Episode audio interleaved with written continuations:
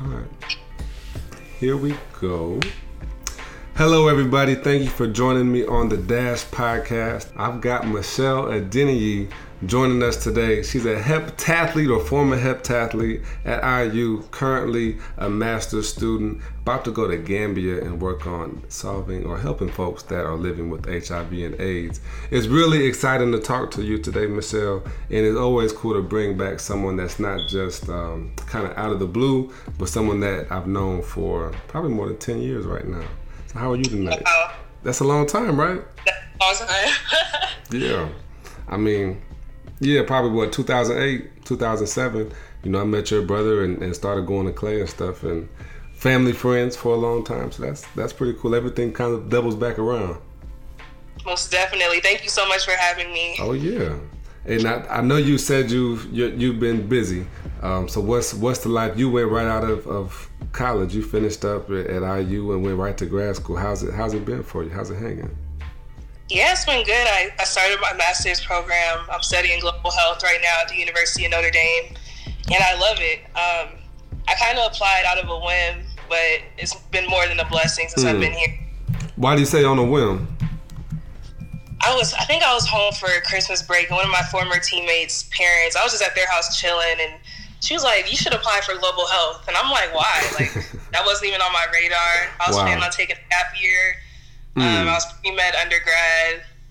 Uh, she she just said, "You know, it's a good program. It's a new program. I think it's less than seven years old, so it's the newer program at Notre Dame." Yeah. And I, I just applied, Okay. and and here we are. Were you so? Did you apply anywhere else, or that's that's just the only place you applied?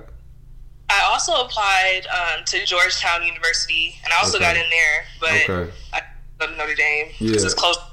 Well, it is home. I mean, South Bend is. Yeah. It is home. It's it's right there. So that's that's pretty cool. Um, to be able to go to school where you came from. Everybody always asks, you know, when I tell them I'm from South Bend, did you go to Notre Dame? No, I wasn't smart enough to get in. So I'm glad that I know somebody who is smart enough to get in and be a program. Do you think? You know, we were just talking about South Carolina and some of those healthcare programs. Do you want to stay in the Midwest, or you open? You said you want to travel, domestic or worldwide. What are you thinking? I'm open to anywhere. I think one thing that this program has opened my eyes to is that there's so much glamour in going abroad when like there's so much work done in our own communities. Hmm. So ideally, I want to get out of the Midwest just because I've been here my life. But as to where I go, I'm I'm open to anything. Like, of course, I want to be near like a metropolitan area or somewhere where there's a lot of young adults, Right. young. But for the duty of what I'm trying to get done, I don't mind going anywhere. Hmm. What do you think? What's what's your mission? Seeing that, you know, realizing you're you're still in the. I, I've been talking to young people lately, even- like I'm not 25, but I've been talking to folks in high school and college, and like those those years of college and high school really are like trial years. Your expectation is really not high. It's different in a master's program because you have to live by yourself. But in college, you kind of get free reign to try and fail, and it doesn't matter um, without a purpose. So, kind of getting to that place where you're graduating. What what kind of mission or life legacy are you trying to leave in your work?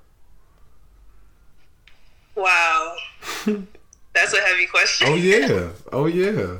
Um, you know what? I I recently went to a conference. It was a church conference for young adults, and this might be like way broad, but sometimes you have to be broad to get specific. Yeah, Um, mm, touche. but I was, I was talking about an experience. I had traveled to New York to visit a family friend. I hadn't seen them in, I want to say, five years. And when I went, like, they were the best hosts. And when I left, I was like, I left more blessed than when I came. Like, they, for me, they were doing X, Y, and Z. They made sure they made a list of everywhere they wanted to take me in New York City. It was my first time in New York City. So it's really Wow. overwhelming. So they they scheduled everything out. They worked everything out. Nigerian hospitality is a whole other thing. so you know, it was just a great experience, and I think I left that situation thinking, you know what, I just want people who had the experience to encounter me, whatever my hmm. work would be, to leave more blessed than when like they than they entered the Wow. conversation or situation Wow. and it's hard. I mean, even like being a student, it's hard to think like that. But in certain environments, you realize that you can be used. Hmm. What was it about being down there that kind of did that for you, or made you see it? Uh, it was. I had just previously. Um, I was I was with some friends for my friend's birthday, so I was with like college friends, and then when I went over to their place, like they had a family environment. And I don't know what it was, but she's just such a good host. Like she's Hmm. she's vegan, was cooking meat for me. I'm like just just going above and beyond. So Yeah. just seeing how like she she's so strong in her faith. She's self disciplined. Um, shout out to my friend Boomy. I don't know if she's gonna be listening to this, but shout out to my Well, friend shoot, Boomy. you have to send it to her, Boomy. yeah, you gotta yeah, listen. I have to send it to her. Um, just great host. I'm just like those situations where you leave more blessed than when you came out of Mm. the back. Even think about like when you're when you had family come to visit and your uncle or auntie would slide you that hand with that cash or something, and you just looked forward to every time you saw them because you, you didn't know what you were gonna expect. yeah. It might not be cash, but it could be like just an experience of feeling love or just an experience of having someone genuinely listen to you. There's so Mhm. many things that that could be. So. hmm There's um somebody I think it was like episode six. I was talking to another guy from South Bend actually, and he said when you see someone that's living their dream, it makes you want to be a part of that dream or live your own. And in a lot of ways, you know, it's not even you know going. Your dream can be that, like going and providing an experience for somebody, an experience for something. I remember when I was in high school, I said I want to have an impact on everybody I have a conversation with. And the the cool thing about that, when you plan it out how you said, you know, you want people to leave more blessed, you can never stop doing that. Like that can never be complete. So while it might be broad, you know, we mentioned the macro and the micro, that's really broad in its name and, and leaving everybody you talk to blessed. But until you die, you have to talk to someone every day. So you can never kind of lose motivation there. That's a good choice. Most definitely. That just reminded me also, I went to the South Bend Symphony. Uh, one of my friends had extra tickets. It was for a MLK celebration. It was this weekend. There was like a 14 year old prodigy celloist. I didn't even know. I didn't even know where I was going. I was just like, yeah, like I'll get a ticket. And it was just an, like you you you hit the nail on the dot when you see people. pe- When people inspire you, it, it does something. Like it was the same feeling. I watched her; she was just amazing. She was a Mhm. child, 14 years old. Um, her name was Ife Tayo, actually. I remember that because it's a Yoruba name. And she killed it. And I was like, wow. Like, I Wow. read in my whole life. Yeah. It it, it, it may it makes a difference when you see that you kind of because you can you can tell and I as a as a company and like as a brand who I am what I want people to know is is I say facilitating purpose and uh, making it easier to do what you love because it's, it's the same when you see someone doing what what they love you can feel it and you know when someone when you go to McDonald's and you get your order you know if someone is happy to be there serving or if they're not um, when you walk into a health clinic, you know that the person that's greeting you or taking your name, they want to be doing that or they don't. Like you can tell if somebody's doing what they love and what they don't. And when you're doing what you love and you see someone else doing it, it's another kind of feeling and another kind of respect and admiration that you can have for that person. That's pretty cool. That's pretty cool. What what you know, being from thinking about legacy and foundation and set up for success personally, I know I come from a background of privilege, having been able to trace my family back to 1891 and having a Bible to reference that, um, and siblings and brothers and fathers and mothers and people, you know, to kind of count on throughout. A lot of times that progress can be stifling, especially for people that are born into success in a lot of ways, or generational success. Um, your, your family is pretty successful as well. Your brother's been on the show. Your sister's very well off. Your your family, and I, I don't mean just financially. I mean people are doing what they love and enjoying the world. How, how do you fit into your family mold, and how does that support and foundation work for you in your life? To whom much is given, much is expected. That's Mm. that sums it up. Um, wow. One thing I say about my family is no one in my family is ever satisfied. So Mm. it's not that I, you know, have to look at what they've achieved. It's more of I have to match their hunger, I have to match Mm. drive. Um, and it's just innate. You just watch our parents. I, I watched my parents work so hard over all the years, and who am I not to work as hard for Mm. whatever I want to do? Yeah. it's bigger than you, right? At some point, it, yeah. it, it gets it gets bigger than you. Do you have uh, have you ever felt pressure? Like, have you felt pressure to work from can't see in the morning to can't see at night, or or really just exceed expectations, as your brother would say? Have I felt pressure to exceed expectations? If I have, it's been from myself more than anybody mm. else. I would say that. I mean, there's of course there are expectations, but I would say I put the most pressure on myself. And I think going through college, having stressful environments has made me learn um, what a good amount of pressure is. Mm. when it's time to relax, when it's time. Because I, I don't know if I, I, didn't get a lot of examples on when it's time to relax. My parents are really, my parents are, are, they're on always. Mm. So I think learning how to do so, but I definitely put that on myself. Yeah. And that could just being the last born, um, or just trying to be perfect, or learning from other people's mistakes. Mm-hmm. Or I don't know what else it could be, but it could be a lot of things. I mean, you got your yeah. nature and your nurture. Uh, go even going into the athlete piece. You know, I'm I was an athlete myself, and I found I was just putting an application in for Miami alumni, young alumni, and started thinking about how everything I did in college I'm using in my professional world now, and that includes the discipline, the passion, the toughness, the faith. Those were our pillars playing football.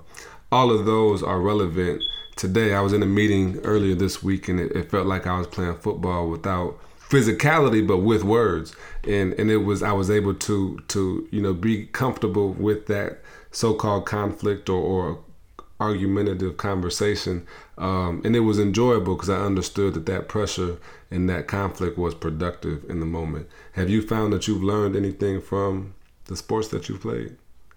Man track will make you like everybody hates running around the track man. It's a circle. Yeah but you know what? College was a wake-up call. Um, mm I'm actually helping out with track right now at our high school at Clay, and I just see like, man, I remember my first practice in college. I think we ran like I want to say 18 wow. 200. It was something ridiculous, wow. like 18 wow. 200, 95 degrees. Woo. And I'm looking around like, man, like never in my life have I done maybe four 200s at a practice. Like, what is going on? And track, yeah, track was a different. and also, I was um I was doing events. Well, I wasn't used to working out for track. That's one thing. Mm. Doing an event, and I was like the only athlete um, as in the heptathlon. So I had a lot of one-on-one training, and I found myself dreading practice, and it was it was terrible. Like I would like practice would soon be approaching, and I just had this dread. And there was a point where I had to say, you know what, like you got through every hard workout, mm. so hmm. you're gonna get the next one and it, I don't know, dread is a terrible thing to have going into a situation. Like, yeah, it ruins your mood. So I think if anything, I just learned like you'll get through it. The hardest workout yeah. that you're like not even trying to look at, you'll yeah. get through. At the end okay. of the day, you just got to get through mm. it. Well, tell me that's a that's an interesting take on it too, because I remember your you, you said that feeling of dread. Man, football was another animal too, dude. Like my my freshman year, I had just had shoulder surgery and wasn't all the way recovered. And we had Oklahoma drill, line up five yards away from the next person and run as fast as you can into them. The dude across from me was 23 years old and had two kids and a full beard. I was 18 years old and just graduated, man. It was like, shoot, what am I, what am I supposed to do? Um, and it was like that so much. I remember before practice, I would have to sit in my locker room or in my locker with my pads on and just kind of get in a meditative state and get myself ready to be physical with somebody. And it was it was so hard. And it honestly that dread. That's why I didn't play my fifth year and I continued going, you know, in another direction. But I, like you said, I made it through all that. I, I dreaded that, and that kind of mental toughness and discipline was what got through that dread hard time. Most definitely. Some people don't get through it. You no. Drop off. So nope. What builds character. well, and, and most people don't. I remember our first practice. You know, just, just like you said, we were supposed to have twelve half gassers, which you run the short side of the field and back. But you had to test the line with your right foot the first time and your left foot the second time. Muggs missed that line so many times, we ended up having to do 24 instead of 12. And the our strength coach said, look around at these 23 people that are here with you right now because you're not going to graduate with them all. They're not, everybody's not going to make it. You know, whether that's you get in trouble and get kicked out of school, you quit, you transfer, you stop playing, whatever the case, it, you're not going to make it. Everybody that starts isn't going to finish. So that's a commendable lesson to learn. Now, tell me on, on another note, you've had Memoirs of Melanin out. That's your blog. For how long? It's been almost three years now. Wow, really? I was yeah. gonna say a year or two. Dang, that's fast. Almost three. Okay. It actually started. I studied abroad in Santiago, Chile, the summer after my sophomore year. Mm. Yeah, the summer after my sophomore year, 2015 and I just made the blog for that. Yep. It wasn't even called Memoirs of Melanin. Um, I forgot what I called it.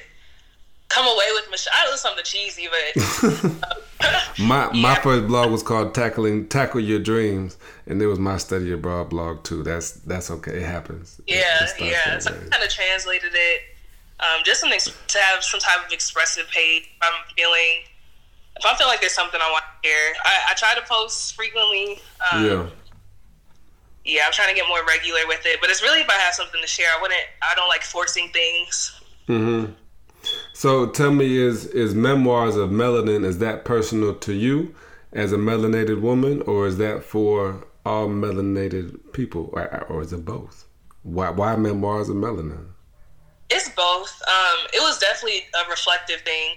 Um, just tales of a black girl, basically, mm. or um, whatever's going on in my life. I, I don't necessarily, when I think to post something, uh, know, think this is a target audience of only only black people can relate to right. whatever it's posting. But it's definitely just this is a story of me or experiences mm. of mm. happens very melanated and and very black and just has something to share. So yeah, yeah. What um what, what is your what what does that mean to you? Who what does it mean? Tell me uh, if I had a summary. Um, tell me who Michelle is about your memoir of melanin. If you can summarize that. Wow, if I had to summarize it. Or let me let me rephrase the question. Tell me what it means to be a black woman. Dang, that's even a, okay. Okay. Um, I think now things are changing. But when I was growing up, I didn't have many people, as in many black women, to look up to. Mm. Uh, and that could be within any field I was in. I went to like a mostly white school until I was in middle school. I, you know, lived in the in the suburban area.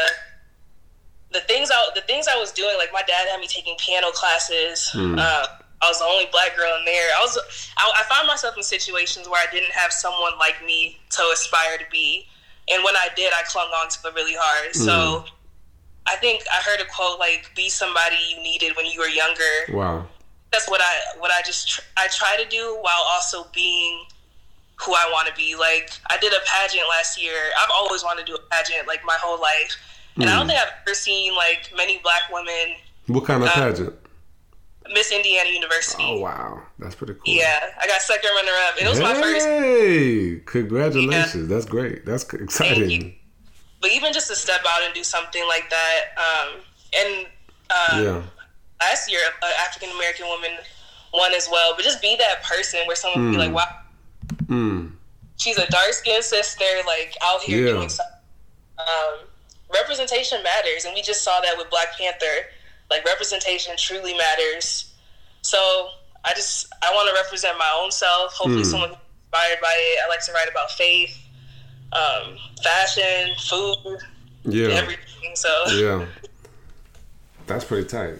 I, I, I like it. You you got a, a, pretty cool story. So in doing that, um, I, I think faith faith goes a long way in taking those steps. And I've noticed myself as I've grown as a man, as I've grown as a professional, as I've grown as a person, and in my faith, it's there's been kind of steps and and triggers on the way to to get closer to God um, or the higher my higher self, if you will. And, and on that way, it's it's steps of faith that I could look back at that kind of um, trigger the next step, if you will. If I, I think of my faith in steps myself to make it easier. But you know, one time it was um, I, I called my dad on February twenty eighth. 2017 and told him that I was looking for a house. I was trying to buy a house, but what I really didn't want to tell him was that I was going to leave my job. And I was scared, but there was that leap of faith. And the last thing that he said to me before he got off the phone and I walked in the church, he said, "Ask God which direction you should go." And that that cut a flesh tie and an earthly tie where I was only having one leader. Um, that's my spiritual leader, and it, it just propelled me to another step of life. What what lessons of faith have you had in your life that have propelled you to another level? Hmm. What lessons? I say just the fact of even just being alive. I, I feel like hmm. people don't people don't people don't remember everything they've been through. For wow. some reason, there's some type of amnesia when your next struggle comes, where you forget how far you've been led in the mm. past, how many barriers you've made it over. So I think that's the first thing. Be thankful for everything. Wow. Write everything down. That's one of the. If you don't write down when God answers your prayers or when God brings you through, you're not. It's harder for you to remember. I have journals where I look back, and I'm just like, wow. Or I have mm. journals where I wrote down a prayer, and I never knew it was answered until I went back to wow. read the prayer down. So wow.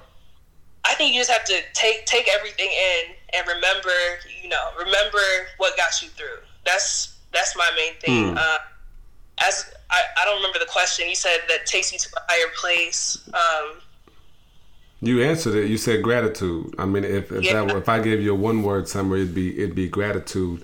Michelle, you're awfully grateful.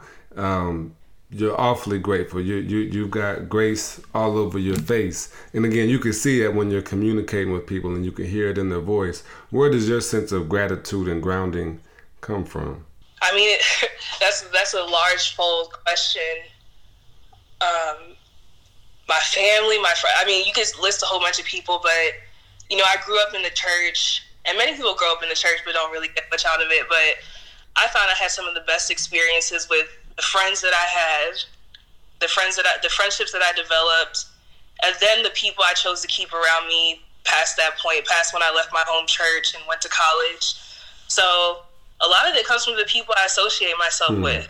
Um, most of my friends I call daily are not in South Bend or in other areas, but these are people I can yeah. These are people I can say my craziest off the wall thoughts with. These are people that remind me, like, what does scripture say if I have a question? Hmm. Uh, so I think surrounding yourself with friends who who hold you accountable to being grateful, who hold you accountable to seeing the, the brighter things.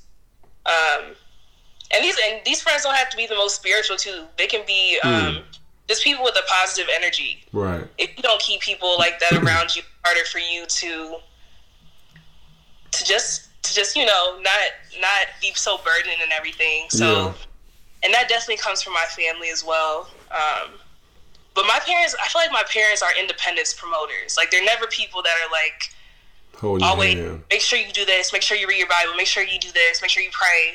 My parents are not like that at all, and I feel like that's a big thing um, where I just learned to be independent and seek seek God myself. Wow, that's pretty powerful. I thought um, or I guess I found when I went to go study abroad, that was one of the first times I really got to be alone without distractions or without anything. I didn't have I didn't have like a calling card when I was over there. So if I didn't have Wi-Fi, there was no ah. phone. And we were traveling, or I was traveling every weekend. And by the end of the semester, I was traveling by myself. And I just got to find myself so much and really understand, I guess, the direction that I wanted to go you're about to go abroad again. You've already been abroad. You're about to go again to Gambia. Yes, that's correct. And and what are you what are you doing out there? What do you expect from this next trip? I'm doing research um, on people living with HIV. Not on people, on the experiences of people living with HIV. Um, they just came out of a a long administration, uh, and their former president you know, he, he claimed he had the cure to AIDS, and he gave this like herbal treatment. And a lot of people participated in this treatment, and they had to stop taking their antiretrovirals, which is the globally known medication that can help people with HIV live healthier and longer lives. So I'm doing research just to assess what happened, mm. and because no one, no one has really gone in and asked these people about their experiences. Wow. Um, so I'm really excited about that. Um, but I'm more excited. It seems like a lot of, maybe not a lot, but so many global health workers are not African American. Hmm. Mind you, I'm Nigerian American, which adds some type either responsibility to it. But I think I'm most excited just to see what that interaction would be like. Because um, hmm. I'm the only black person in my class, and I see these people like, oh, I want to go to Uganda, I want to go to X, Y, and Z. And we have classes on ethics. We have classes about, you know, the superiority complex that might come hmm. with going to another country. So I'm really interested in just seeing how, how it works out. I, I, can make an impact. Them seeing someone like, hmm. oh, she kind of looks like us, like that might make a difference. So I'm just really excited for the research, any type yeah. of anything I can get done just to further education hmm. world. Is this the um now the the president? I remember hearing a, a man. I, I can't remember his name. I know he's passed away or what, I don't know if he was assassinated. I know there's some conspiracies around somebody, but who had a herbal cure for AIDS and HIV. Is this? I think it's Dr. Sebi, some something around that nature. Um, like he's that? not a doctor. Okay. There's, there's, there's, a lot of sketchy stuff this. His name um, was Yahya Jammeh. Okay. Yeah, but he did not pass. He was um he was sent on exile. I think he's he's alive. Mm. Oh wow. Wow. Yeah. Wow. And that's what you're about to study is what happened? Um yeah, I'm studying what happened. Shoot. So do you know why he was exiled? Does that I don't know what happened then. Oh yeah, he lost the election. It was he yeah. He lost the election, so and there was just a lot of human rights violations and just things that happened. So Oh, so he was doing a bad project with AIDS. Yeah, the the, the treatment he thought mm. scientific proof. Um, okay, gotcha. Yeah, so wow. it, it wasn't proven. I mean, I have to. I can't just be biased. It was never scientifically proven, but a lot of people have were shown to have died. So. Hmm. Okay, so it ended up turning up to be malpractice. Yeah, but then again, can you malpractice if you're not a doctor? Touche. Mm. Is that that's so? Is that a question that you have to answer in ethics? Um, or no. I'm, I'm, researching the effects. My church. I'm researching the effects of what happened. Wow, that's pretty deep. Yeah. How many people live in Gambia? Two million. Two million. It's a small country, very small country. I think that's how many people are in South Carolina. What is the? Do you know the percentage of people or the amount of people that you're going to that are affected by HIV and AIDS? AIDS. Yeah, um, statistics from the UN AIDS say about 1.7 percent. So I think that's just about 20,000 or so. Hmm. Is that where does that fall around the world or around the United States and people that have that are affected by HIV and AIDS? I'm not sure how it relates to the United States, but of other West African countries, pretty low. Um, a lot of the statistics, though, you're not sure if it's underreported or overreported, especially with this happening in the past. You don't know um, how the government influence any of the census or any type of the statistics. Yeah. But yeah, it's pretty. It's low compared to other countries in neighboring areas. Hmm, that's pretty good. That's that's that's exciting work to do. That's meaningful work. You know, impactful work. I've been I've been doing a lot of research and studying about millennials and Generation Z and what what the trends are going towards for the workplace. The millennials took over 50% of the workplace in uh, 2015 and are the largest period in the world right now. Generation Z is bigger than us. So just thinking about the trends that that people are going to, there's an entrepreneurial boom. More people are working on 90 day contracts than you know, working for a company for five years, and more people are going abroad. And the main thing is that people that are younger, millennials are under 30, I guess 37 now. If you're born in 1980 to 2000, you're like a millennial basically. But the the meaning and the purpose of work is about impact and adding value to people's life more so than it is in the in the previous regime in the baby boomer structure in the prior structure that we've had uh, in the country, at least of the United States, has been about gaining power and holding that power. But it seems like now the our generation and the next is more so much about inclusion and about impact and about developing and helping and serving people that are underrepresented. Have you noticed that in your friends? I actually haven't. Really? Yeah, I, I think I need more friends in different generations to, to really be able to analyze that. Well, that that makes sense. So, I mean, the first my first two years out of school, I was working at the Governor School for Science and Math. It was a residential high school. So, my first year, I had students that were born, I guess, on the cutoff year of millennials, which is the year 2000. The following two years, I had people that were born in 01 and 02 and maybe I'm biased because I was living there, but the difference in my people when I was just starting that were millennials, there was a difference in the just the young folks that I had at 16, 17, 18 years old. Um, and then I guess going in, I might know a little bit about the research because the generations, there's some different stuff we could talk about another point there. But it, the power skipped a gap or skipped a lot in the Generation X, which is 19 65 to 1980. It was a smaller window. This is when moms went to work as well, and it wasn't somebody staying at home and the dad's going to work and winning the bread. Rosie Riveter was doing her thing in in the workplace too. So you saw the power be held in the structure. Who would be our grandparents, baby boomers, born in the 60s, 50s, 40s.